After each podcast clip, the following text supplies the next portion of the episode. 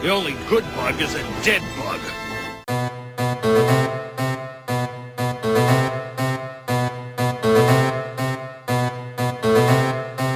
Hey, hey, hey, everybody. Welcome to the 24th episode of Cult Following, the bi weekly podcast brought to you by three fine folks in Tempe, Arizona who love to talk about movies. If you live in this area, check us out at Cult Classics AZ, where we show old movies every month on the big screen. Uh, find out more about that at cultclassicsaz.com. Uh, I'm one of your three hosts for this fine podcast. My name is Victor Marino, along with Adam Rukowski and Kirby Nelson. Yes, yes.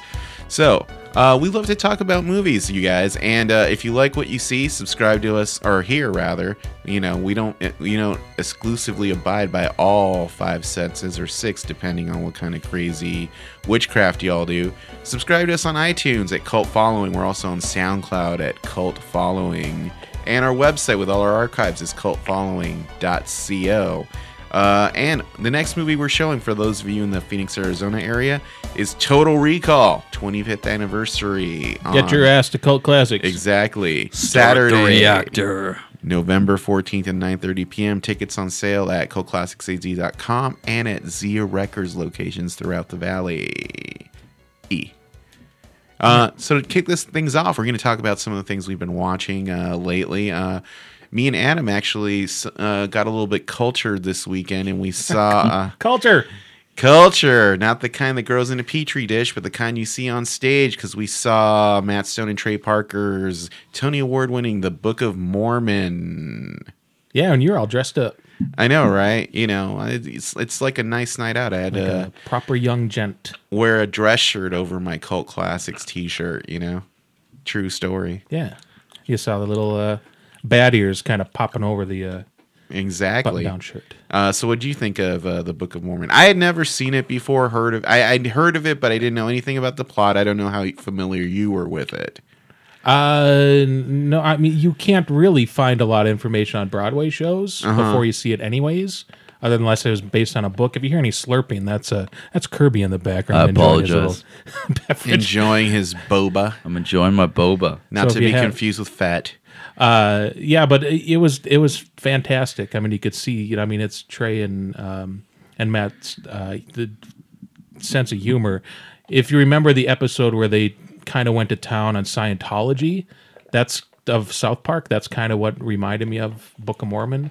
Yeah, they the actually Mormon did a whole episode. Uh, it was actually called All About Mormonism, I believe. One of the things I liked is that uh, Joseph Smith in the Book of Mormon has the exact same character design as the Joseph Smith in that South Park episode. yeah. You know, plus I like that the in the beginning and the beginning of the show after the intermission, you know, gives you a little history about the Latter Day Saint, and then it actually had Trey Parker's voice. You know, Right. like you guys, I just got crucified on the other side of the world. Yeah, but it was hilarious. I really liked it. Um, it's one of the funniest Broadway musicals I've ever seen, and I've seen quite a bit. Oh, We go a lot. Uh, we go to the Hale Theater a lot. is one of our favorite places to go. So I've seen everything from you know Little Shop of Horrors, Wicked, uh, well Les Mis. That's not really a, a comedy. Uh, Young Frankenstein. I so many different things that I've seen, but um, this is the funniest one from Yeah, like we're checking- beginning to end. And you know, and it's pretty accessible. We're checking raunchy. out Evil Dead the musical on Wednesday, so this is So a that's culture basically week. like middle culture though, because you can't haven't quite reached high culture. Yeah, it's it's Yeah. middle brow. Yeah. but then it's I, I think like the the high culture people would think of it as kind of one of those ways to well it's it's because it, it it's so popular and it's gotten so many awards that that's probably why they're seeing it I do think the production values were kind of awesome. I mean, that I've never seen like a Broadway or a, any kind of stage production where it looked almost like you're watching a movie on stage. oh sure yeah And that's how I would describe it. I, I was really impressed by that. yeah the dance numbers are really good um, and they were the costumes. costumes are really good costume changes are really good i mean they knew what they were i mean it was the broadway cast yeah.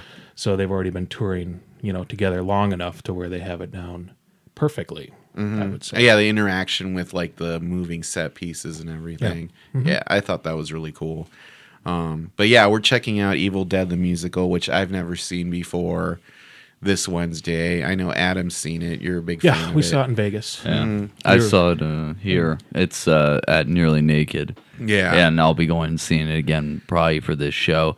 I keep trying to get Splatter Zone tickets and they keep selling out though. So That's probably what. That's when you'd probably have to see it in Vegas. yeah, No, I'll, probably, well- I'll probably go see it in Vegas again because Yeah. I, I I could probably watch that like numerous numerous times. Just because it'd be easier to get um, the split. Oh yeah, without a doubt. Yeah, I, I, I'm excited to check it out at the Mesa Arts Center. I remember it was playing at the Phoenix Theater one year when I was speaking at Ignite Phoenix, and we didn't get to see it, but the line for it was huge.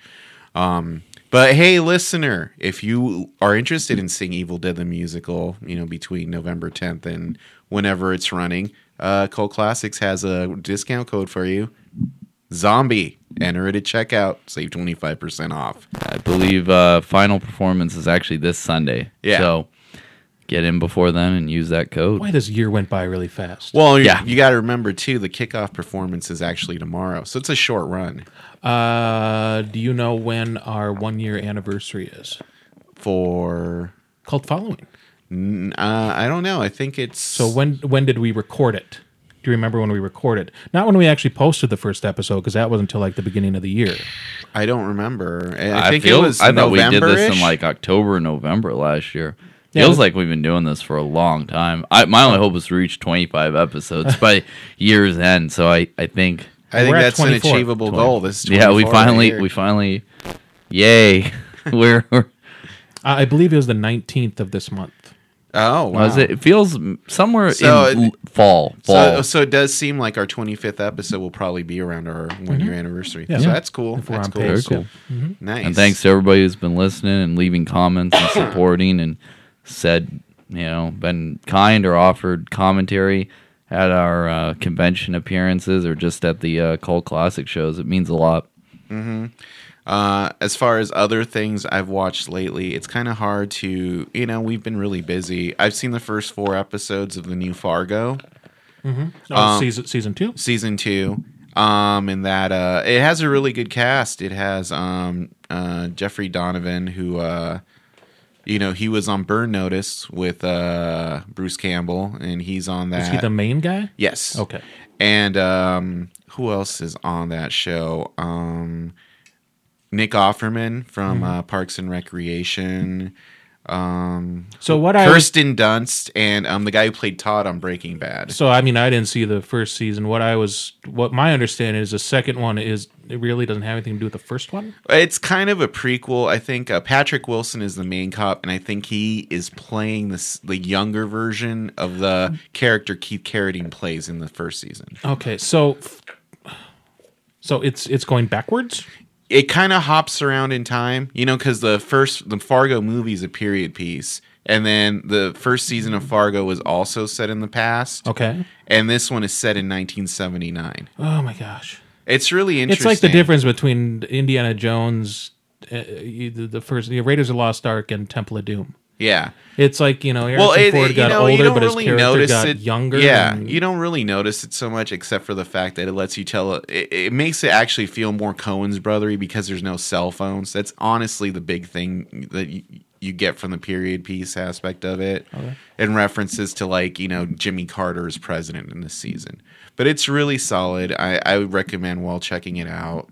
Um, what else? Oh, and you know we've all been watching Ash versus Evil Dead. We haven't Uh-huh. really talked about that at all yet. it's awesome. Very good. Um, I haven't seen it yet, so. it's very good. I know the first episode's up online, so I'll probably check it out here in, in this couple days. I've just been so busy. The thing I most appreciate about it is it's as though uh, Army of Darkness did not exist. Uh, I don't know. I don't really see that. I see it more. I have heard him say references to Boomstick, the Sure. way he told the flashback But was. here's my thing. Uh huh. Army of Darkness to me was extremely tame. It's not. It's not my favorite of the, of the three. I like the second one a lot. Mm-hmm. Um, I mean, I under. Yeah, I mean they do the boomstick thing, but the, the it Army of Darkness very well could have been PG thirteen. If it was released today, it would have been. Yeah. It didn't. It didn't It have that P- small. level. it was PG thirteen. Yeah. I went to it when I was twelve years old or thirteen. Yeah, they years old. advertised it in comic books. It was a PG. It was a PG thirteen Yeah. movie. Oh well, it's an R now. Yeah. they have it as R. Uh, but it it just it doesn't it. It didn't have the level of gore that I was expecting. Once you see Oh, no, Evil, Evil Dead, Dead 2, 2 and then you go to Army gory. of Darkness, and then it just kind of uh, played as I don't know. It is. It's a much broader movie. I mean, when he fights the Pit Witch, there isn't even red blood. You know, it's like green or black, if I remember. Well, I mean, they did that in Evil Dead 2. Um, change the color of like the Deadites' blood and everything like that to kind of appease the censors, so it wasn't. Like but a yeah, and then other movie. than that, he only fights skeletons, so there's no real gore in that movie at all.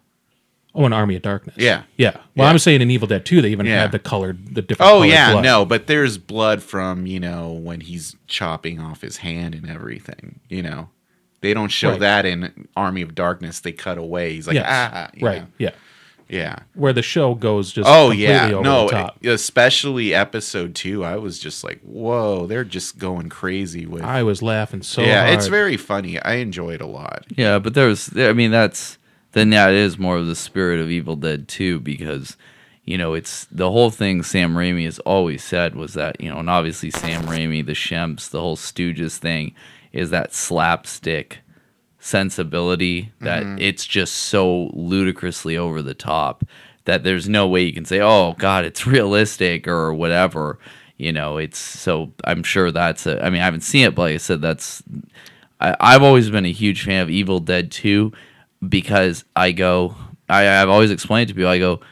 It re- reimagines the first film as a comedy. Mm-hmm. The first film is seriously depressing if you really watch it. Oh, it completely it's, it's is. not at all like really fun. I mean, there's some parts that you know either because of dated this or that, but it's it's really not funny. It's very very dark, and there's a real sad undercurrent to it. Mm-hmm. Like the whole film, it's just Oh, yeah. very uh, it's merciless. It's it's hard to watch the first Evil Dead, especially when I the, the part that involves the tree Yeah. and the girl. I well, just- even when really they dark. did that in the remake, it was really weird. You know. it was, but it wasn't as um, no, it's much darker brutal. in the original. Yeah. the film just overall, I think it's also just because the the period in which it was shot, it's just very gritty and um, it's very it's a grindhouse, but it's also like I don't know. There's just something. It's, I don't even think of that wasn't even what I was thinking about the tree. I just think that it's just like literally, oh hey, all my friends are dead, and it's not in like a slash or like hey Yeah. kind of way. I mean, it's like uh, he's literally like all my friends are dead. You kill all my friends. Turn them against me, and like I'm totally alone, and there's no help, and there's nothing. Oh yeah, no, there's a lot of scenes of despondency in there. Yeah. It's really dark. it's just Um, very relentless. Yeah, and I think I think part of the reason I do like Ash vs. Evil Dead is when he tells the story of the past. It is kind of with that framing. Yeah. Like you know he starts he tells it sort of like the beginning of Army of Darkness, but then he s- talks about his girlfriend, and then he just trails off and stops. Right. Even though you see the scenes, he doesn't tell the new sidekick Pablo anything that happened. Yeah. So I do like that he, there's some element of mystery there, and yeah, that's the thing. I do like the two new sidekicks, Pablo and Kelly. Yeah, so especially really Pablo. yeah. I'm like they're doing a really good job with him because usually I hate sidekicks, Right. But for some reason, I always kind of feel that uh, Raimi and Rob Tapert have been doing really good with that. Mm-hmm. Um, I am interested in a one when they intro whenever they're going to introduce Lucy Lawless's character Number into the three. yeah Yeah. Number three. And then there's this whole subplot with the black girl who Mm-hmm. looks like she's going to be an important character who's been completely separate from that narrative. Right, yeah. So I think when those enter into the main show, we'll see where where this is really going. Like Right. right, now, it feels like a good continuation, but we'll see how all the ingredients. Yeah. And they're only a half an hour long. Well, actually, I kind of think that'll be good for when this comes out on Blu-ray. It'll, it seems to be set up for binge watching because Mm-hmm. it kind of so far it feels like we're we're watching a movie. Like I kind of feel like the show is set up to be binge watched right now. That's my take on Mm-hmm. Yeah. it. Yeah. What else? Um, I saw the new uh this movie Christie that got dumped on uh, Netflix by the Weinstein Company. Yeah, that's what it, Um, basically, it, it's been out everywhere else in the world. It has, but its original title, Satanic. Um, the way I would describe it is kind of like uh, a cross between like a slasher movie and like The Strangers and something like The Following, where it's kind of like a cult of people who are sort of anti-religious nuts who are killing girls named Christy because the name has a religious connotation. And the main girl is Ashley Greene, who's really hopped into the horror genre pretty big. And I think she was originally known for like Twilight, but she was in Joe Dante's Burying the Ex and a lot of other things. She's a good actress. Uh, she's really creepy in this. And like all the strangers esque cult members look, they have like masks covered in like what looks kind of like a Reynolds wrap or something, but it's lit really well and it looks really kind of freaky.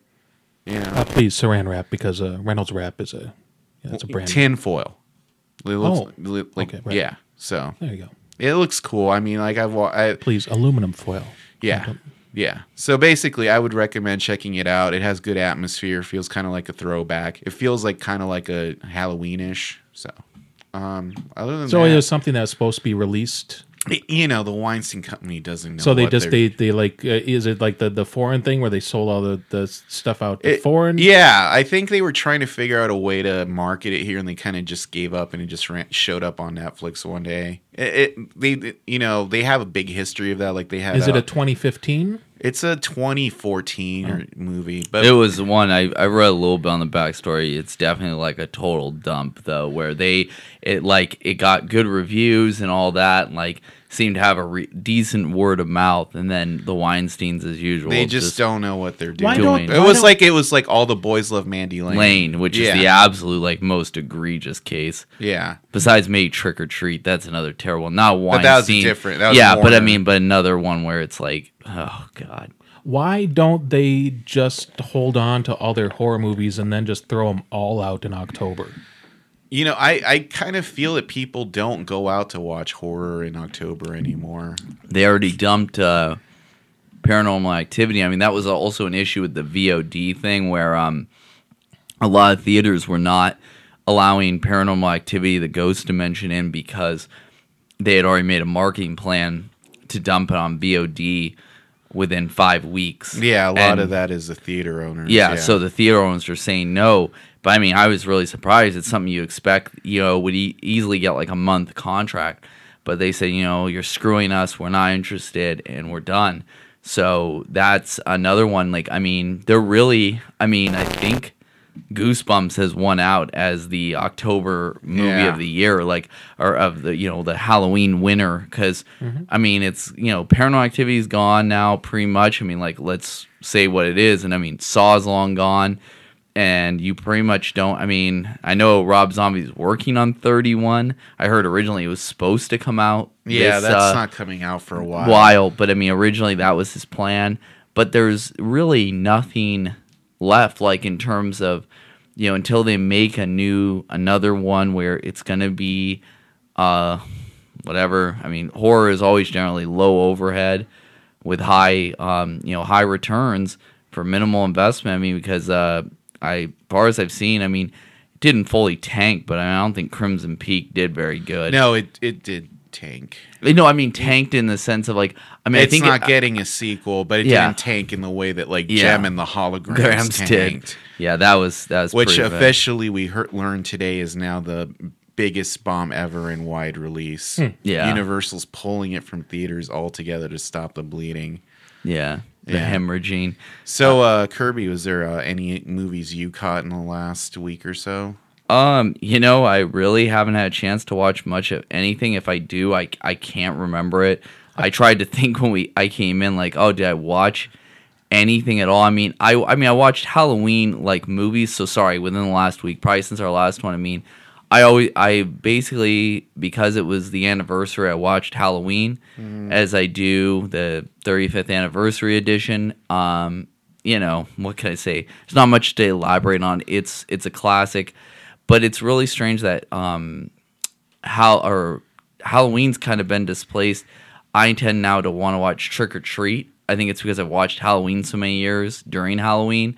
Um, I've never done the. Um, I may have tried once or twice, but I've never done like the 31 day challenge to try to watch it. I I just feel like I watch horror movies every exactly single day. I, so. I, I Kind of what we talked about last time. yeah, so I just feel like I mean I know that's said, but like I really just don't have much of an energy to watch it. But interestingly, I've never actually. I have the. Uh, I know Victor's got two. I don't know if you uh, do have the set that Scream, Anchor Bay, Scream Factory, and stuff put out was the Oh, the- the big Halloween yeah. box set.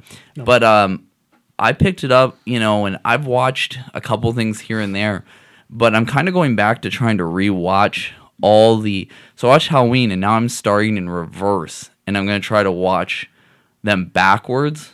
So so I'll end with two this time. So I'm starting with Rob Zombie's Halloween 2, which is really one of the only ones I've watched. And I, I've had to stop it like seven times because it's so hard to get through. You know, I'm kind of like the opposite of it. I kind of like that it's not like Halloween, Well, but no, I like Lords of Salem, and it feels I liked a lot like I that. liked Lords of Salem. No, there's parts I really like that I didn't realize. So I, you know, and I like Wayne Toth's creature design. yeah. The the thing I like about it is I do like the visual imagery, especially the whole the uh the you know the it's one I guess because Sheri Moon Zombie doesn't talk too much in those scenes, but it's very ethereal. It's it's it's interesting and stuff. I, it is. I liked Lords of Salem though a lot. See, that's the difference. But I just didn't. My thing with Halloween two is Is you can't separate it from the Michael Myers mythos. Maybe? no, not at all. I, I think it's that. I think what I really, really dislike in one, and I know it's his version, but I really hate McDowell's uh, Chris Brown version of of, You know, of I- Loomis. I'm I gonna Uh. disagree with you. I kind of actually feel that's a really novel take on the character. I like these. I don't. I mean, I like the idea of Loomis being like being driven into this. I'm going to make money. Yeah. I'm not talking about that part. I think that is what logically would happen. That- and that's exactly where I'm going. but but I don't think the way Loomis, uh, the way he portrays him, and the way he acts um, behind the scenes, I don't agree Oh, the with. sort of petty way he treats his assistant. This and stint, all- that's what okay. that's why I said the Chris Brown Yeah. way. I just don't like. uh, It just feels forced and really ignorant and stupid. And I don't mean that in a way. And I'm not the kind of person. If you know me, I'm like the least PC person on earth. I just feel it, it's not even just tarnishing Donald Pleasence's kind of See, portrayal because I don't here's because I, don't I'm feel that you way. You gotta separate it. No, no, no. I don't feel that way. It's not that. That's I, like I said. Okay. I, I can't say it enough. What I mean is, is that even the Loomis, the uh, uh, Malcolm McDowell's uh, portrayal of him in the first one isn't a spot on impersonation of Mm. of um, of Donald Pleasence's. It's his own creation, but it's it's because it's taking it more as in the original film and this is this is the always the argument about Michael Myers is in the original film he is a supernatural force. In mm-hmm. this this film he isn't. In, No. in in Rob Zombie's Halloween he's a serial killer, and it's you know there's no cult of thorn. There's none of this this you know superfluous Hey, mythos. I, I guess that's where I differ from a lot of Halloween purists. Where like, I mean, I always my take on the Pleasence version was always that he was a bit crazed, if mm-hmm. anything, more crazed than Michael Myers for believing the whole idea that Michael Myers is pure evil, the boogeyman. well, yeah, that's what I mean. Yeah, and to me, I think part of that is a failing of trying to see part two as a logical extension of part one. If anything, part two seems to be like a course correction on Rob Zombie's part, where he's like, okay, I clearly tried to hew too much to the John Carpenter aesthetic, because like that's what part one feels like two different movies. Like that first half feels like a Rob Zombie movie, and then part two is like slavishly trying to be a John Carpenter movie. Yeah, it's a it's a good it's I I I actually defend Rob Zombie's Halloween. I still enjoy it. I don't think it's a perfect movie by any stance. I don't think it's John Carpenter's Halloween. I think it's his own take on it. But I liked the idea. The first half I like a lot. I like exactly. I like the Rob Zombie side of it, where he makes his own thing, despite all the inconsistencies and illogical issues. Still a good one. Um, I will say two things, and I have mentioned this, I, I think, in our previous podcast or whatever. But I really enjoy the scene with um, uh, the opening scene of, of Scout Taylor Compton and surgery. Uh, it's just it's Yeah. really really realistic, and then the um, the uh, I can't say the death of a certain female character is really brutal too. Oh, like yeah. I forgot like how brutal it was in it. No, it is. It is. it- it's I know um, what you're talking. Yeah, about. so it's Yeah. it's well done. Um, other than that, um, not too I was much. I was pretty pretty blessed. I, I got to see King Diamond last night. Uh, even though I'm on brain off few Was it very sleep. theatrical? It was very theatrical. It was the same. I saw him at Mayhem Fest too. Um, but I was really excited about this show because he played uh, uh second album Abigail in its entirety, and uh, that's my favorite my favorite King Diamond record. And he was just he was on point hundred percent. Um, he actually canceled. It was in Tucson. He canceled his last show because he had like the unholy squirty bottoms or something. Oh, so wow. he uh, he didn't actually play. Um, so it was really good, awesome. I also they had the Procession of Souls in Tucson, and that was amazing to see, very beautiful. And um, uh, Victor and I can talk a little bit about Tucson Comic Con uh, and our visit there. But the only thing I I have to say is, unfortunately, I woke up early yesterday to the extremely sad news that Gunnar Hansen has passed away. Um, anyone who knows me or if I've talked in this podcast, Texas Chainsaw Massacre is my second favorite film of all time, and um, I had the pleasure of meeting Gunnar numerous times, and he was always amazing. And um, I, I, I, I kind of said it in a, an Instagram post, but I just really, really, um, I, you know, it's not like a sadness, like a cry and stuff. He was just such a genuinely nice guy, and um, I feel like he never got his fair shake. Um, but I, I hope everyone goes out and watches the '74 Texas Chainsaw Massacre, and then I think I recommended to people since I think very few have seen it, but he does an amazing comedic turn in the uh, mockumentary "Brutal Massacre." Um, it's definitely worth checking out. So both of them. Sorry, I'm Well, no, ahead. no. Lucky for Gunnar that um, the uh, uh, all the like the the cons and everything have been uh, so much more lucrative for people because I think he's got like a he had his like a second life there. Like you'd always see him Yeah. like there and get the appreciation that he Well, deserved. and he was an he was an established author, and I mean he was just a re- he was a brilliant actor. I mean, no, and he was a really nice guy. and he was too. just so nice. I think that's the biggest part. Is he was always super nice, very thoughtful. Um, you know, and it's it's I I will say because I've already kind of said the the piece and stuff, but I will say uh, on a quick note that it's very interesting that I've seen online. This is a start kind of a war among like horror um icons about Oh, death yeah. with uh, a certain Mr. Uh, Savini No, I, and I, uh, I saw that. yeah Andrew Biran Biranowski I, I will say, like, uh, basically, Andrew Bryniarski did a kind of like a boo-hoo comment when Yeah. he died, but and then Savini's comment was more along like, "Don't show a picture of me, but like, just if I die, just remember our, a story about me and share with your friend." I think Savini's comment was kind of misunderstood. No, I didn't. It's not that I thought Savini's comment was misunderstood because Savini is a dick. Period. But it, No, real- no, it no. really I- I was. don't it- get I, I get where he was coming from. yeah, but yeah, yeah, it just wasn't 100 percent know, we don't really need to get into it too much, but basically, uh, you know, all my experiences with Andrew Bryniarski have been very negative. He was here for people in Arizona.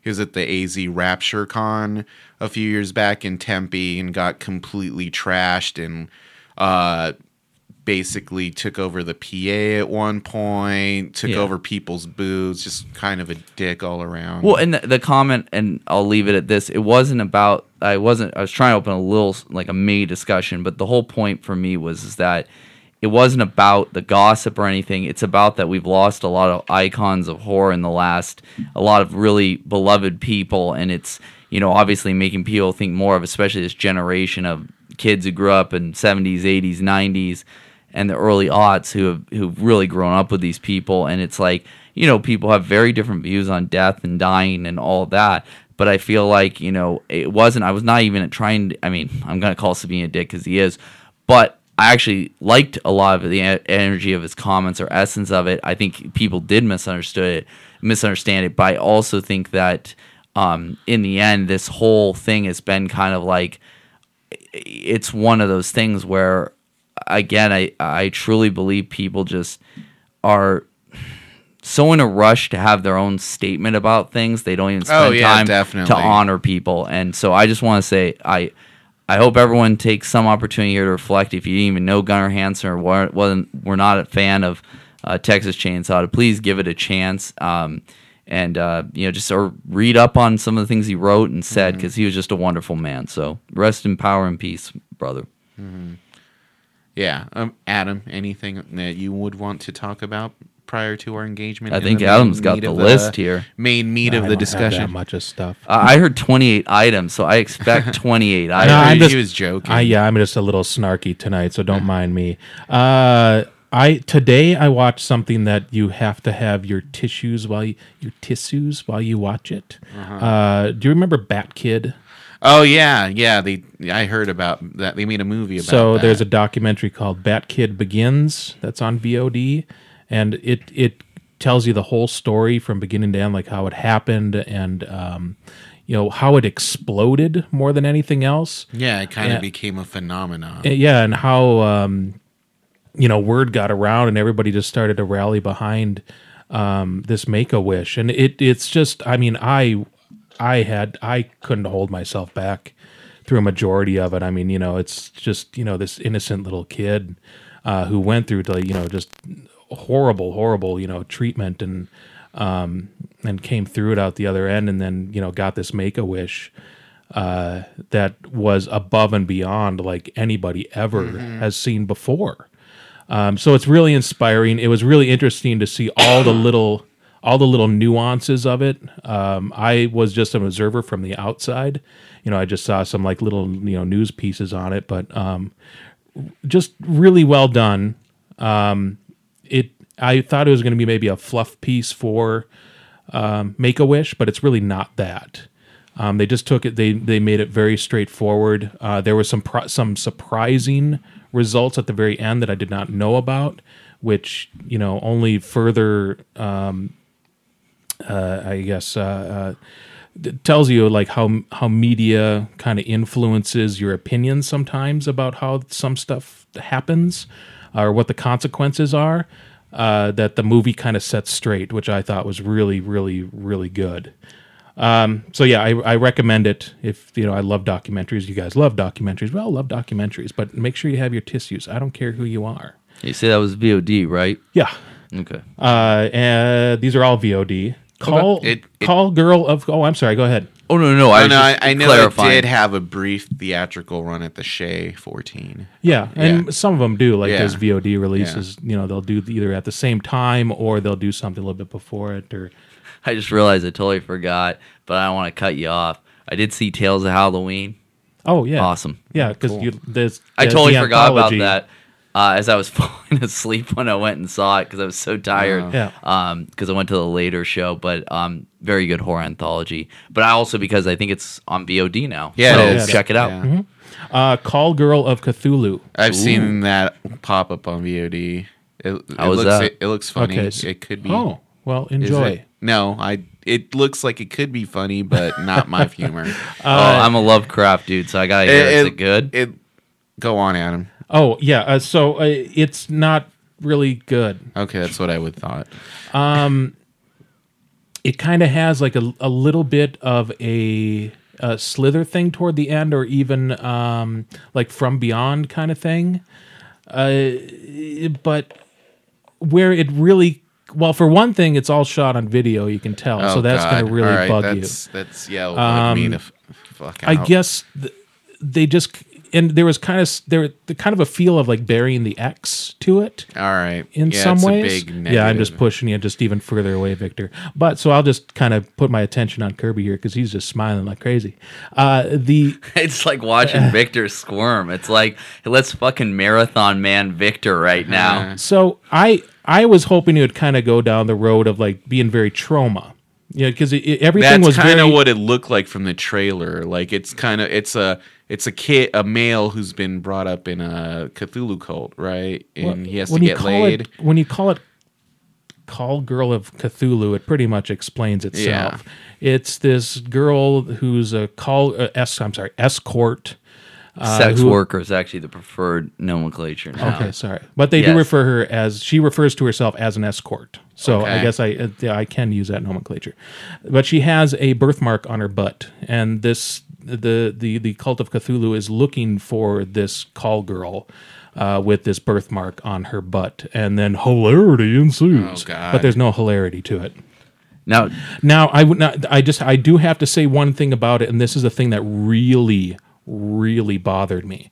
You know how directors will take um, scenes and have them go from like one scene of let's say somebody walking down the street and then the next it kind of flows into somebody like maybe you know cutting with a knife or something. Yeah, yeah, but it all kind of flows into each other. Um, or the dissolve where it's like the sun but then it turns into the egg you know on the pan and the next Yeah, scene- yeah. Oh yeah, like I, I've seen that in some horror movies where like somebody's about to get like you know killed, and then suddenly it's somebody chopping meat or something. Yes. Yes. So take that to 1 billion percent. This movie takes every single scene change, every single one Is a visual pun? is not a visual pun every time. Sometimes it is. Oh god, It's all a verbal pun. wait what? So here's an example okay, somebody's on the phone talking to someone and goes, "Oh man, that was John. He's such an ass." Next scene Is a close donkey or a butt? Nope, close up of some girl's ass. oh god, yeah, that sounds bad. Every single transition Is a scene joke. Is a pun. Oh god, And after the first few times, you're like, "Oh yeah, you know that's kind of kind of cute." Every I feel like- single one. I feel like that would be funny, like in a comic book or something, where like you're you turn the page and something like that. But that seems No, it's tedious. all, all I can think of in my head is the uh, hokey. Simpsons one where Homer makes the uh, the dating video for Ned, and he keep using the Star Wipe, and Lisa's Yeah. like, Oh, yeah. "You can use something other than Star Wipe, Dad, and the Star Wipe to the yeah." Yeah. And so I don't. I mean, that's of course my Simpsons Al Yeah. brain always thinks that. That's unfortunate because the Lovecraft thing, it's like it either works really well as a short overall, or it's gotta go comedy. So that's a kind of a bummer. Yeah, Yeah, but what I was trying to say about Troma is it uh, it it doesn't even get to like Troma level it's of just, just, killer pad or something. I mean yeah, it just kind of Yeah. just falls flat. Uh, the last one that I saw was Amy, which is the Amy Winehouse um, Oh, documentary, yeah, yeah. where it's actual footage of her because I guess her manager at the time was um, videotaping um, her before she was uh, a I've big heard it's star. really sad. it's extremely sad. Yeah, Um, I didn't need you know tissues. It's not the it's not the Bat Kid Begins or anything, but um, it's really tragic. You know, to see like her as you know maybe like eighteen or nineteen years old, uh, just going on the road, having her own you know record that she's promoting and singing, and um, and then just. Uh, the, the the influences around her, and it kind of reminds me of maybe what Kurt Cobain was c- complaining about at times of like you know he didn't know if he could handle the stardom, yeah, kind of thing, and the Soaked things they in did Bleach to just showed up on Hulu. We talked about that a while Yeah. back. I need to watch that. yeah you did. Yeah, I'm definitely gonna check that one out. but I re- I recommend it. I'm you know I wasn't I I liked Amy's Winehouse's music. I was sick of her uh, celebrity on television. You know, just too much of it, the paparazzi and everything. I was sick of hearing about her. But I did like her music, Mm. and this is all you know uh, uh, signed off by the Winehouse family. So you know it, it is you know they talk to mom and dad and everybody and. Um, you know, and then a lot of footage and music and everything. So just to kind of get that timeline, you know, up to uh, you know, spoiler alert, she dies. Well, do you feel like this one you got a- more of a pi- realistic picture that versus uh, what's the Kurt Cobain one that was signed off by Courtney Love? Oh no, that was just terrible. That was just terribly done. Heavier or Hit- no. montage of heck. Yeah, montage of heck, which Adam really didn't like. No, no, this is different. Okay. This, I mean, this All is right, this no. is It's more. kind of it's kind of interesting. You wonder if in like since Kurt Cobain's been dead for more than twenty years, if in twenty years that's what people think about Amy Winehouse. Because honestly, like I I don't ever hear anything about her anymore, and she's only been dead for a few years. So it's I like, just don't think she had like the cultural impact that Kurt no no Cobain no did. not at all. But I mean. I mean, she didn't have the most prolific output, but she had quite a bit of material. Um, but this didn't have the controversy tied to it. This is more of like a real straightforward. Oh no, I mean she was one of those ones. I mean, I think most people knew Kurt Cobain was probably gonna end up dead sooner than later, but with Amy Winehouse. It's sad to say, but it was almost a definitive. You know, it's gonna. It was gonna a definite. It was gonna happen. Yeah. I mean, up until I mean, it was like a week before. I remember seeing some reports. She's like, "Ah, she seems like she's kind of on the edge." Well, that's like our celebrity culture now, you know, True. it almost satirizes itself. I mean, and speaking of satire, that kind of ties in well to our uh, mainmost topic of discussion in this episode the films of Paul Verhoeven. Woohoo! Yeah, our first director spotlight. Yeah, I think it is, right? Yeah. Yeah, there was only one other time that we kind of got into the John Carpenter thing, and it kind of took over. Yeah. but it wasn't necessarily. It was more like, you about know- in, in the music, too. yeah. Yeah. Yeah, I think it's a good choice though for a for a cult classic focused spotlight. Given his American output, pretty much Yeah. is exclusively t- those types of films, you know, and it does tie into our, you know, screening of Total Recall this Saturday, November fourteenth. Tickets at Zia, CultClassicsAZ.com. Plug plug. But um, there's, you know, when I think of Paul Verhoeven, I don't immediately think of Total Recall. I mean, honestly, the first movie that, you know, jumps into my brain is clearly RoboCop. Mm-hmm. You know, uh, When you were first like uh, actually like knew him or knew or just Uh, remember of the I- movie? That, No, when I first heard of him, and because I think I feel like this is like the movie that got him known in Hmm. the United States. Because I think before this, I mean, looking at IMDb, pretty much did like German movies for the most part, right?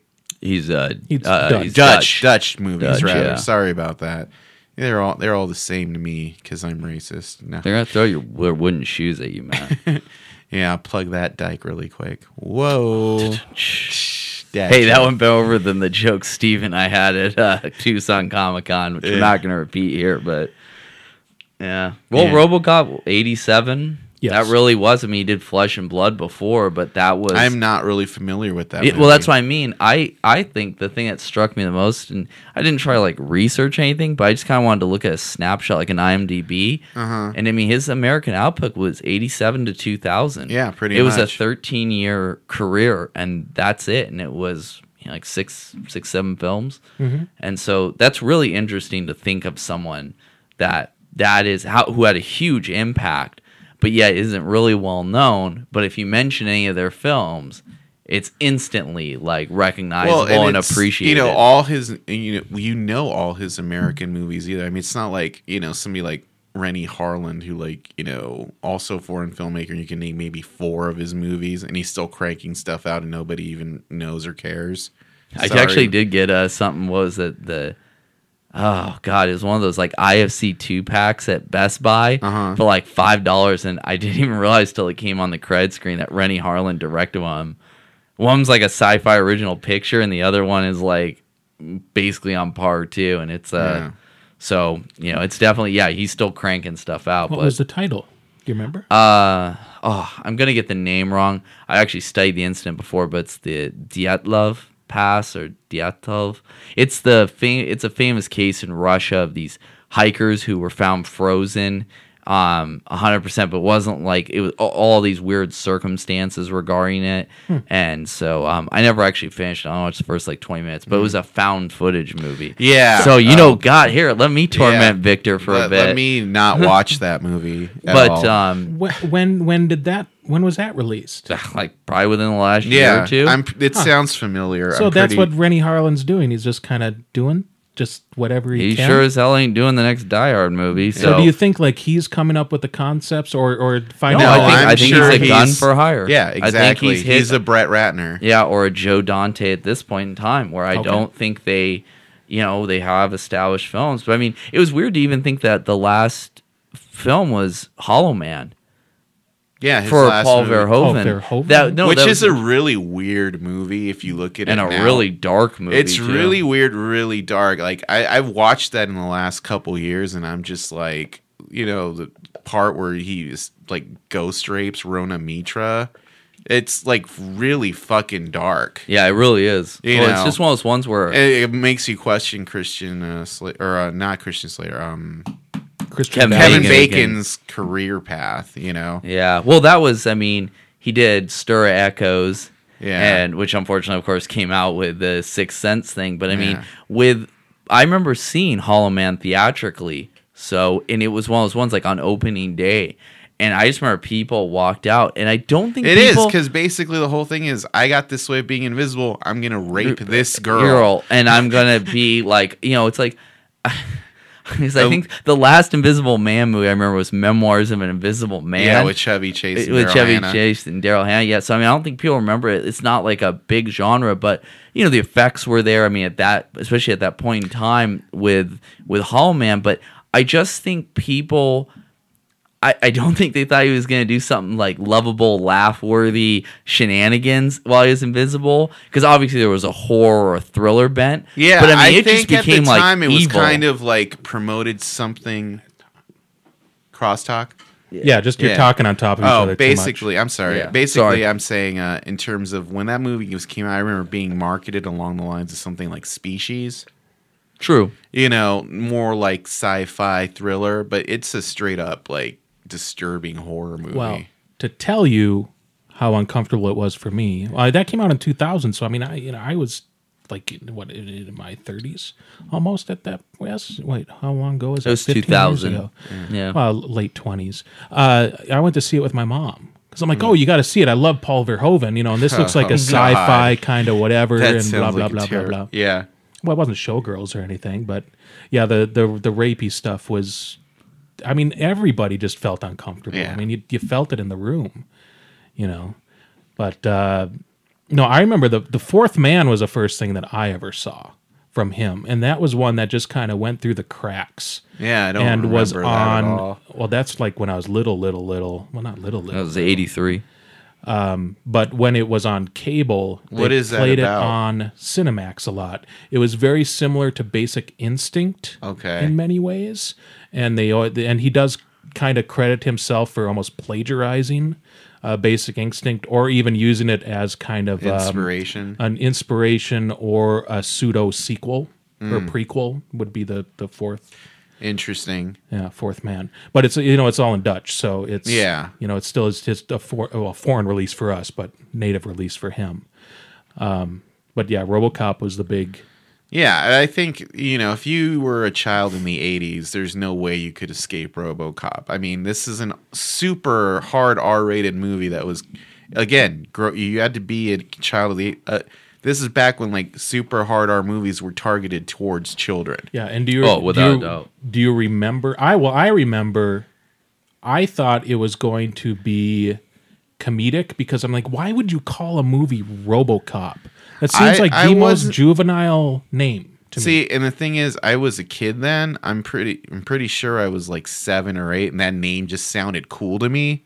Like I remember, that's one of the movies where like I could clearly remember, even now, you like part man, part machine, all cop. It sounds really stupid at the time. I was like, that sounds awesome. Yeah, that was definitely the comic book year. Yeah. uh, for me too. So it was like, and, but that was that cross cross era of like the hit the nail on the head that like hard R films were directed towards kids. I mean, I grew up. I mean, that was the thing. There was you know we could not watch movies with nudity or like anything like that, like anything sexual. We it's the classic American standard, but violence was okay. Yeah. and my father was a huge proponent. I mean. But hero, it was heroes to like watch Terminator and Predator. Yeah. and I mean these were extremely dark, violent You look- movies. But it was like, oh, that's like a that's like a superhero. Yeah. like That's clearly how RoboCop was. Sort And that one especially. What on on its surface level, I mean, but you know, when you get older and you watch and you see all this subversive subtext, which you know, it's it's not that deep, but it's there, like all like basically how RoboCop is a product, and it's along the lines of making fun of consumerism, the way something like Repo Man is. You know, down to there being like fake commercials in the movie for like you know uh, a game about nuclear war during the '80s. That's a you know a, a Parker Brothers parody you know and then like you know the fact that the car commercial they keep harping on like it sounds terrible from the description the car like it gets like five miles per gallon or something ri- ridiculous and it's called the 6000 sux Right. because it sucks you know I mean, it, at the time, I didn't. I'd buy that for a dollar. Yeah, I did not catch on to that six thousand SUX thing until I saw it like way later, and I was a teenager. Like, oh, I get it, you know. But at the time, it's just like, oh, that's like the cool car, you know. All I can say is in the uh, it's kind of weird. It's talking about Hall as like an uncomfortable thing. As a kid, I mean, I gotta say, I like all like horror movies or scary things. I, I always remember Paul Verhoeven has said that Peter Weller's death scene was supposed to be akin to the crucifixion of Jesus Christ, mm-hmm. and yeah, that's pretty much the way it felt. Oh, yeah. Especially once I saw Passion of the Christ, I was like, this is really similar. Like you know, years like twenty years later almost, but I mean, it was like. Man, this is it was hard. It was so hard for me to watch as a kid. I just No, it's like literally one of the most disturbing, de- uh, along the lines of the way Kenny is killed at the beginning by the Ed 209, which was even cut down in the U.S. I mean, that's just like he's just a sack of meat getting shot by bullets for a good like 10 seconds. It's like just, and you're just like, like oh my god like i watching it now i'm like but you realize that's the genius thing about robocop is that as you're watching it they're trying to sell you on the idea of how cool he is right from the get-go like and it's like an old school monster movie pretty much where you like really don't see robocop until like half the movie's over. You just see him in shadows or like reflected or through like cracked glass. But basically the whole movie's trying to sell you on the idea of like you know a frankenstein that's been brought back from the dead to be like a product and that's the whole genius of like the whole directive for like you know he's trying to do his job. It's like we can't have our products turning against us. Even on his little visor it's like uh you know product violation you know? It is geniusly subversive movie. That's what I love about Verhoeven and and uh, you know like his his you know the big chunk of the American films you know even, including like even Showgirls which I really enjoyed. Uh, that his his eye from the Dutch point of view of what American film and media and everything is so spot on and satirical in a way that you don't really see from a lot of other um, directors where the way that he pulls it off is he sucks everybody in and everybody wants to see it. Not every type of director can do that. Yeah. And then poke fun at you as you're like watching it going, this is the kind of stuff you like to watch. yeah So I'm going to make it even crazier. And I'm not I'm not by any means an expert on Verhoeven, and I'm certainly not an expert on uh, Showgirls? Uh, well, maybe some market research there. Um, they, uh, but no, I mean, I really think though with uh, the time I've, I've been to Holland and stuff, and I have some good friends from there. I will say, out of even the Western or, or Central European countries, Holland is very, very um, liberal. Obviously, I mean, people think of Amsterdam, but I do see culturally they are way more in depressing limits than a lot of the other European countries, including about violence, because that's very not as verboten, not Verhoeven in uh, in society is literally that. I mean, you just you just don't show it. It. I mean, that's I mean, you go on about like the the the video nasties and a million other things um, that with that kind of censorship. And um, it's also interesting, like I said, I mean, I even realize that Verhoeven currently is almost 80 years old. He's 77. So I mean, you think he was doing these films, his his his prime American films in his 50s. So it's like you know roughly Yeah. there. So I'm like. It's kind of interesting to think of this. You know, you'd think it would be this young up and coming director. I feel like that's never the case, especially Yeah. when you look at something like even Fury Road, which came out this year. Like George Miller, also in his 80s, and he does like the most contemporary. Oh no, I mean I think people keep doing stuff. I just meant that that I think that it's kind of interesting. Yeah, that I you would think it would just, be a I younger. I feel, yeah. My take is it's more like a sharpened, like you know, an older person. It's like I, you know, Mm-hmm. More examined eye. I mean, especially, and I feel like that continues even into like Total Recall.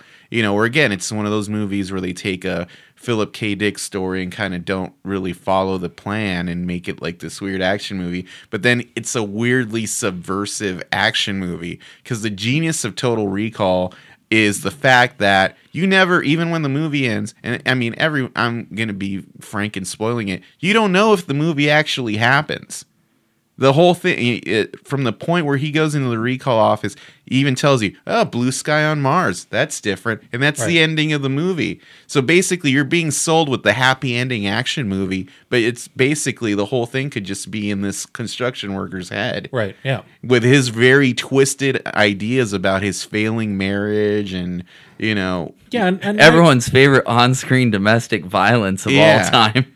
Oh, like yeah. it's it's crazy that to think of that too.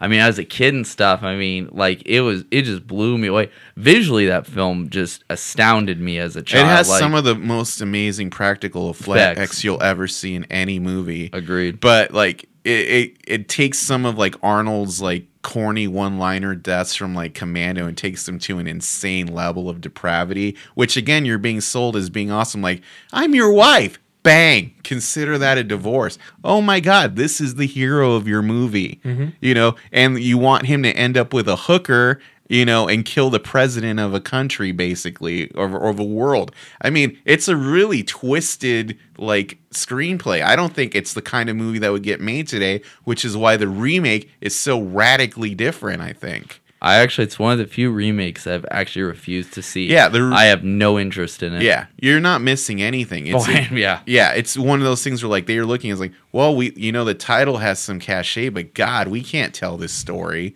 So like huge chunks of the movie are like not there, you know. And then we go from right into that to like Starship Troopers, Yeah, which we're talking about uh, perverting a story, an Yeah. original story. Yeah, Robert Heinlein. So we can't say Verhoeven has a lot of respect for like the masters of American science fiction, but still, that's just a really depraved, weird. You know, when like the the what the Neil Patrick denouement Harrison, of your movie is saying it, the biggest cheer in the movie. It's afraid, you know, Yeah. and the whole thing is this like weird propaganda thing, you know, to get white kids off to fight aliens in a in a way they they don't even know. It's like you could look at it as a Vietnam parable, even. Yeah. And it's very fascist. too, Yes. You know. Well, a lot of people said varying things about it. It's interesting that I saw it.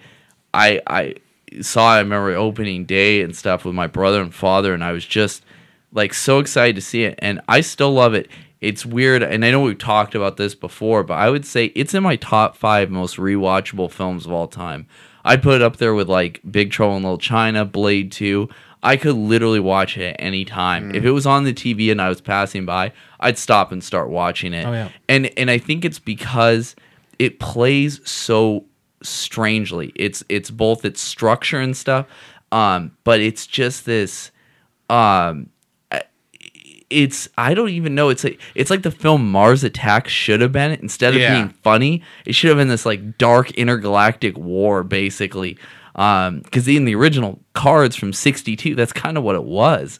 Um, it was very perverse, and and I've always felt that Starship Troopers is it's another example too of Verhoeven. Not I'm not gonna say glorifying violence, but bringing it to the forefront and people just cheering like Well, you can look just at all so of them excited. as like deconstruction of genres. I mean, RoboCop is like the deconstruction of like the western, and like this is this deconstruction of a war movie.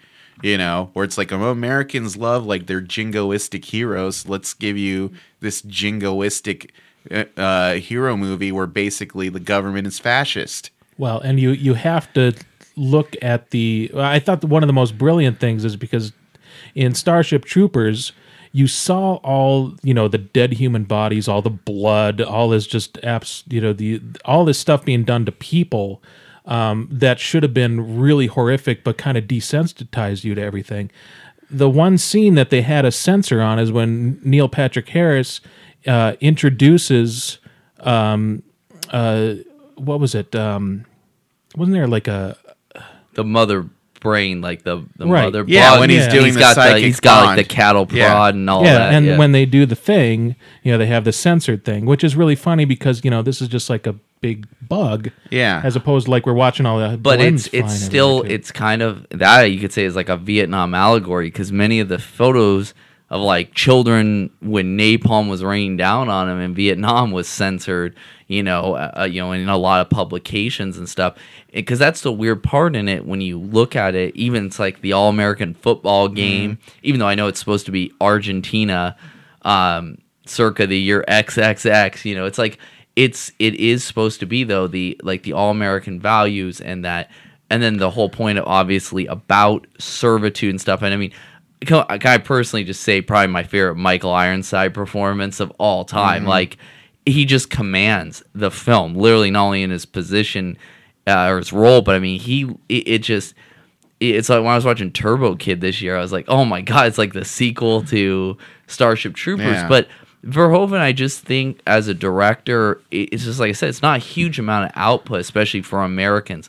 I, I full disclosure, I've actually never seen any of his Dutch films. No, neither have I. And Oh um, yeah, so I mean, I so I'm probably schoolless, but I will say, even with Basic Instinct and um, Showgirls, it's still the same presence, the same thing. It's Well- the seedy underbelly Mm-hmm. of the world, and his his his complete lack of fear of exposing it. Right. I, I could before we jump into that because I have something to say about Sure. those two movies, especially the fact that they share the same uh, screenwriter Joe Eszterhas, which dictates a Ah, lot of yeah, it does. the movie. Um, I will say a, a good spiritual successor, I think, for Starship Troopers is uh, Edge of Tomorrow.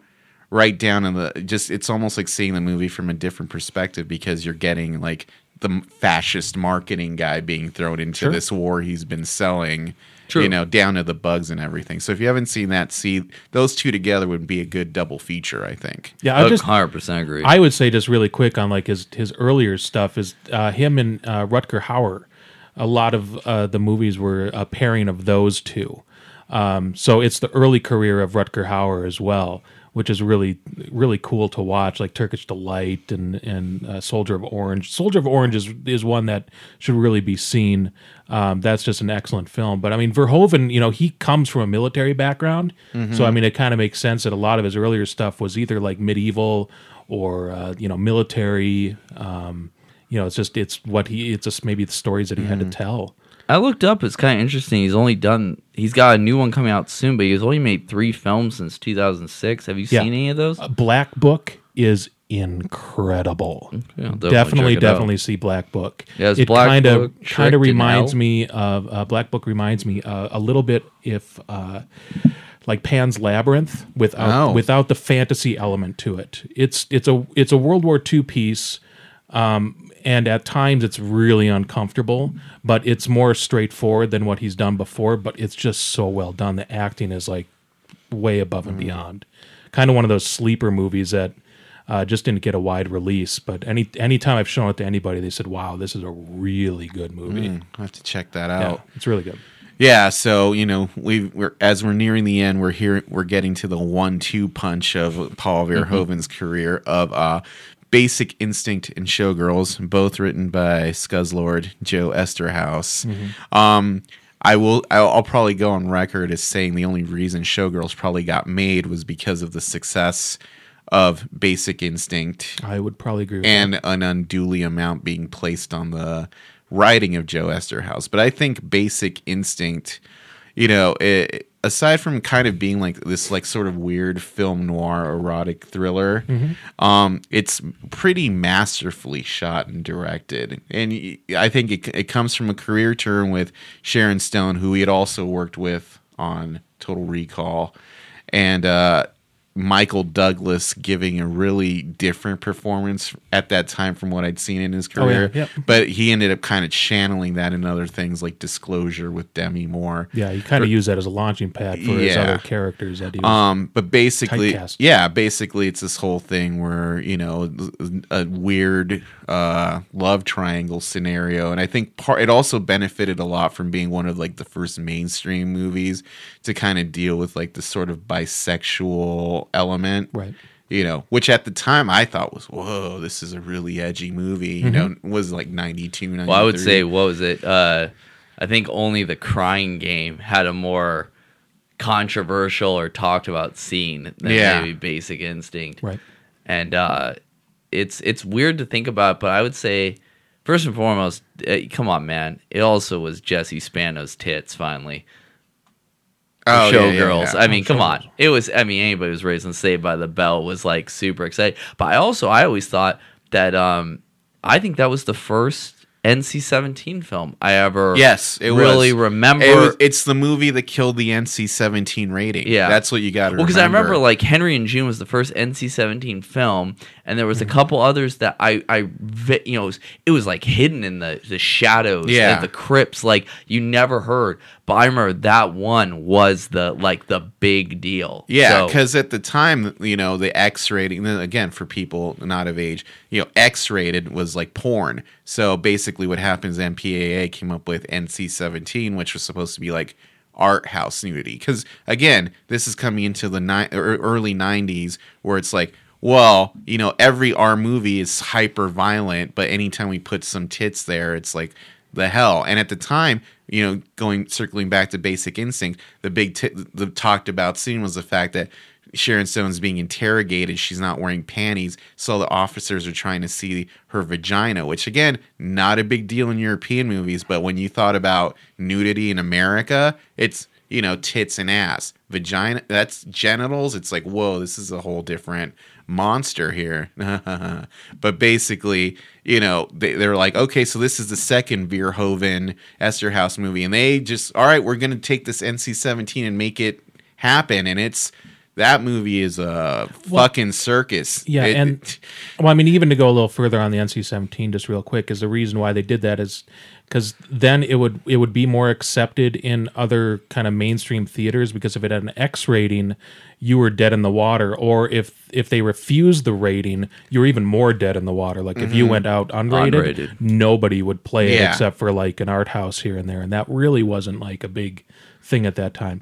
Uh, I loved Showgirls. I saw it in the theater. I then uh, uh, not too soon after that.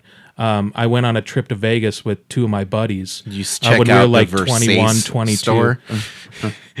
I always, anytime I hear someone mispronounce, first thing I think of, and I still hear people mispronounce it.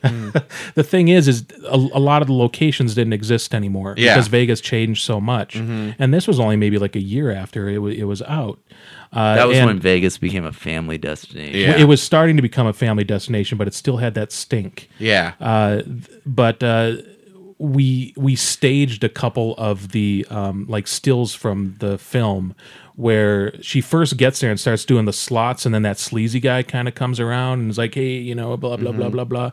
You know, so I have my buddies. I'm like, "Okay, you stand here, you do that," you know, and you're gonna be her, and you're gonna be him, and it was kind of fun just to kind of you know make up like the stills from the movie as much as we could. Yeah, I, it's always fun to do. I remember when we did Bill and Ted's Excellent Adventure. I did the one where I was a Sigmund Freud with the hot dog at the hot dog on a stick. Yeah, right. Yeah, but uh, yeah, the thing with with Showgirls is it was a very polarizing movie. I mean, it didn't do well at the box office at all. Right. Um, and you know, it's if you go in there expecting something along the lines of a Basic Instinct or even like a, you, you get very much the feeling that Eszterhas just kind of overtook that movie. And Oh, he got very He's excited. not, you know. Uh, some of the sh- scenes are shot very enthusiastically, but I could tell you, I'm sure Paul Verhoeven just was checked out when the the Kyle MacLachlan, uh, Jesse Spano sex scene there. Right, but do you do you think like Joe Eszterhas is like a big drug user? Like Um, he he was wa- sitting there just doing like lines of cocaine. As I think so.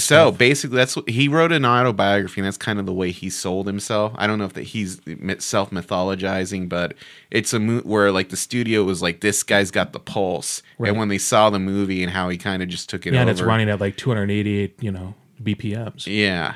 It, it's just kind of insane. It's it's a crazy movie. It's like a very like it's a Star is Born on coke, basically. You know, Right. and it, you watch it now as a camp vehicle, and that's kind of how it finally found its way to profitability. was you know all that it's always played up as like a gay movie. Yeah, a- well, that's what I was gonna say when you were talking about recreating the f- scenes with your friends. I was like, yes, that's actually now only exclusively, I think, done by uh, gay men. But it's um, it's one of those things though that it's so interesting that it would have that effect because um, that you would have like an interest in that because. I think the only reason, I mean, it became a hundred million seller on VHS and, and DVD. Mm-hmm. yeah, and it's was- one of it those was one movies that made top- DVD happen. yeah, tw- top 20 films. I mean, like a Basic Instinct too, where I mean, you're talking like one of the films of the freeze frame since maybe Fast Times at Ridgemont High, you know. But it's it's crazy to think that that was only 20 years ago in this day and age that that was a huge reason, especially when you talk about like European acceptance of nudity and a very like what at the time were considered scandalous sexual Yeah. topic. Well, and you could also look at its success on home video as kind of an indictment of uh, you know, people's like more puritanical attitudes towards sex and going to the film because it's like, you know, you want to see this movie, but do you really want to be buying a ticket for it? Well, yeah, and and, and I told people Because that at the time, again, to not we're gonna date us a little bit. This is back when when you went to a box office, you had to buy the ticket from a person. You know. and you Oh, had to show ID. I mean, I even remember the first movie theater was like my first or second job. Second job was uh, I remember when what was it? People versus Larry Flynt came out. So that was '97. We had to. I mean, it was like rigidly, and uh, 'Cause I yeah, I remember there were times where I wanted to see certain movies and I was kind of embarrassed to buy a ticket, so I would buy a ticket to a movie playing at the same time and go to the movie I wanted to see. that was a little bit after my Yeah. experience, I guess. But the thing, you know, about sh- the w- one last little thing about Showgirls is it desensitized me to women's breasts. Oh, By the yeah. end of it, it like didn't even bother me anymore. Oh no, halfway through you're just like there's yeah, you're just like okay until you had to whatever. take ice cubes to your own. No, no, no. I don't even look at it that way. No. The, and one of the. I know you are. The one of the things that I really do enjoy about it, it's almost like how when you watch Goodfellas on regular television and they replace all the the swearing is with Showgirls how the different versions cover up the nipples. Sometimes they paint on like uh, uh, I don't know what they call them, like the little tube toppy things. Oh, yeah, yeah, Or yeah. sometimes they do like the full like a full bra, but like this even the CGI when they did that at that time, you know, just for the edited for television, it's so poorly done that it's not, you know, it's kind of like almost moving around on the chest. yeah. You know, it's not in sync with the frame and stuff. I don't know. There's so many levels to the movie that just makes me I just want to say this is the movie that I think prepared me. I mean, really introduced me to Gina Gershon and prepared me for Bound. Yeah. I, I was I was not, that was another film. I was not quite ready for it that age, even being a little bit Um, in the teens. do you do you remember what uh, the main actress's actual name is? We're, I know we're joking. oh, in uh, Showgirls. Yeah. Oh God, what is it? Hey, Adam, you're the expert here, man. Oh, I am. Oh, yeah, because I watch like um, Elizabeth. No, you knew, No, no, uh, it's Elizabeth. No, Elizabeth Berkley's character. What's yeah. her name? No, no, no. It's Nomi. No, me. That is Nomi. it. Yeah. It's it's just like you, you're looking. It's like what, what the fuck is with these names in this? Me Malone. Yeah. Nomi Malone. It's just like the jokes in this movie are just like what. I just remember when she comes off the bus. All I thought of was the and then there's "Welcome this- to the Jungle" yeah, video. exactly. And then there's this whole weird like Mr. Miyagi kind of thing with Glenn Plummer, who would who you would know as being the black guy from the Speed movies, and he's also Jericho One in uh, Strange Days, and he's kind of like shepherding Mm-hmm. her around the dangerous, unseemly world of being a showgirl. It's so bizarre. With without going into it too much, but you know, there's a Showgirls too. yes, and it's one of the side showgirls. I, Yeah, Penny. yeah, Yeah. I. Yeah, I, I couldn't get through it. It didn't. Have No, the same. from what I understand, it was one of those movies that kind and he's in it too, Glenn Yes, Plummer. uh-huh. And basically, it's one of those movies that popped up around the time Birdemic and The Room were happening, trying to. Yeah, it was only a few years ago. Yeah. but it just did. Well, even in the ones that were more like recent, like I had a hard time. I was getting through like Poison Ivy too, Yeah. with Alyssa Milano and some No, so for yeah, like Showgirls too doesn't for make- similar uh, effects. So I I don't know, but I think that um, you know, I I I do think that probably the spawn observation here. I mean, I think it's good to explore it a little bit more, but it, as to why it was popular and stuff like that. But I think in the end that that was probably like the spawn assessment. It's basically if Andrew Dice Clay wrote and directed A Star Is Born. Yeah. I mean, it, it's just so ludicrously over the top and so And not I- I cheesy. it's that- just like it's kind of like I think probably at the time in mid, even in mid '90s America, what people thought happened when you got to Vegas. Yeah, it's this Mm-hmm. weird, and again, Joe Eszterhas, not an American. If you want to have fun, listeners, find a video of Joe Eszterhas on YouTube where you know he's basically this character who wears shades all the time and chain smokes. Um, you're just seeing uh, again a foreigner's version of America, and again, not to harp on that because we, we do get interesting uh, motifs on that, but basically a guy who's self mythologizing, creating this really weird world that doesn't exist. And in, a lot of ways, the punch of showgirls and um, Hollow Man kind of ended most of Verhoeven's like uh, U.S. journey through film. Yeah, Well, I- like Starship Troopers too was not a success. No, a lot of I these mean not movies, not theatrically. No, no, no. A lot of these movies just like I mean, Total Recall and um, RoboCop did well, but like the other ones didn't pretty much at all. But I, I I'll put that as my final thought on Verhoeven. I'll let you guys do your own. But one of the things I think you you did point out like about him, you know, not being it's like uh, non-Americans look in. It's funny that he's so far. It's such like a oh, caricature almost. And though Verhoeven kind of did the same thing, he was more spot on about America, a complete foreigner, than a lot of American directors would be. Oh, so yeah. I definitely, yeah. I mean, I, I that's the way I think about him. I mean, just a brilliant guy. Didn't do as many, obviously, like a huge amount of films, but his impact. That's where I say, like most people would never know who he was, but his films. I mean, it's a huge indelible mark, and it's because people see themselves in it, whether Yeah. they want to admit it or not. Well, it, I think it's uh, it's very telling to me. Like uh, you know, it's just like westerns. When you look at westerns, you don't think of like John Ford or John Huston's like take on America. You think of Sergio Leone's westerns is what you think of American western to be. You know, and I think uh, the the movies that followed uh, Paul Verhoeven's like when they did the Starship Troopers sequels and even the RoboCop remake. all those movies did uh, to kind of try to like make themselves relevant was sort of try to ape the sat the satiric elements. If you look at like I think the Starship Trooper Troopers three, basically the whole thing it's about um this one disgraced soldier and at the end he helps a platoon that's lost. And then he they end up using his image to sell people on joining the war. And then uh José Padilha's uh, or padijas whatever how you pronounce his name version of RoboCop, it it it lapses into the whole uh, you know product satire. But it's and again another movie that like if it had been more about drone warfare, which is what most of that movie is actually really about, is like the problems with drone warfare in America. Um, it would have been a much better movie. And I think when we originally talked about it, that's the big problem we had with it. It's like it's a movie that wants to be good, but it's dealing with being a remake and it's stuck with that baggage, you know? Sure. So that's what I would say. It's like, you know, I think he's an, a good example of using his point of view to tell interesting, unique stories.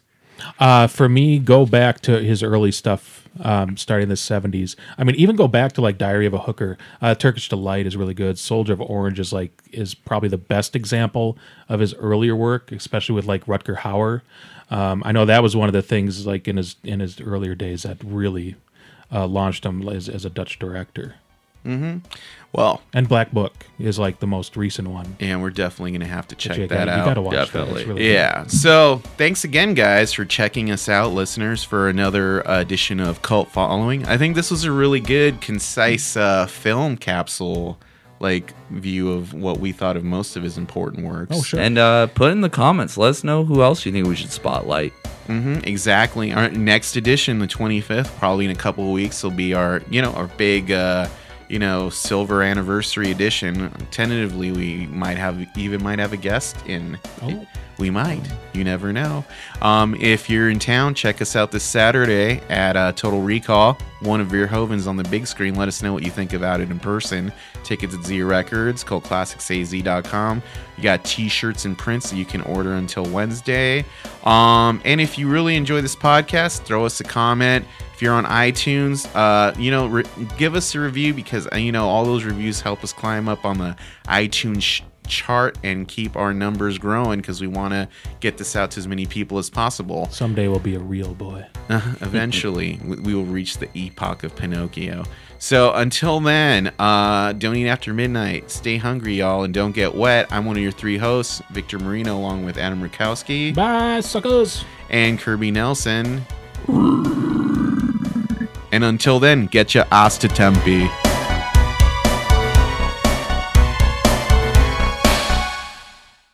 Crystal has left the building.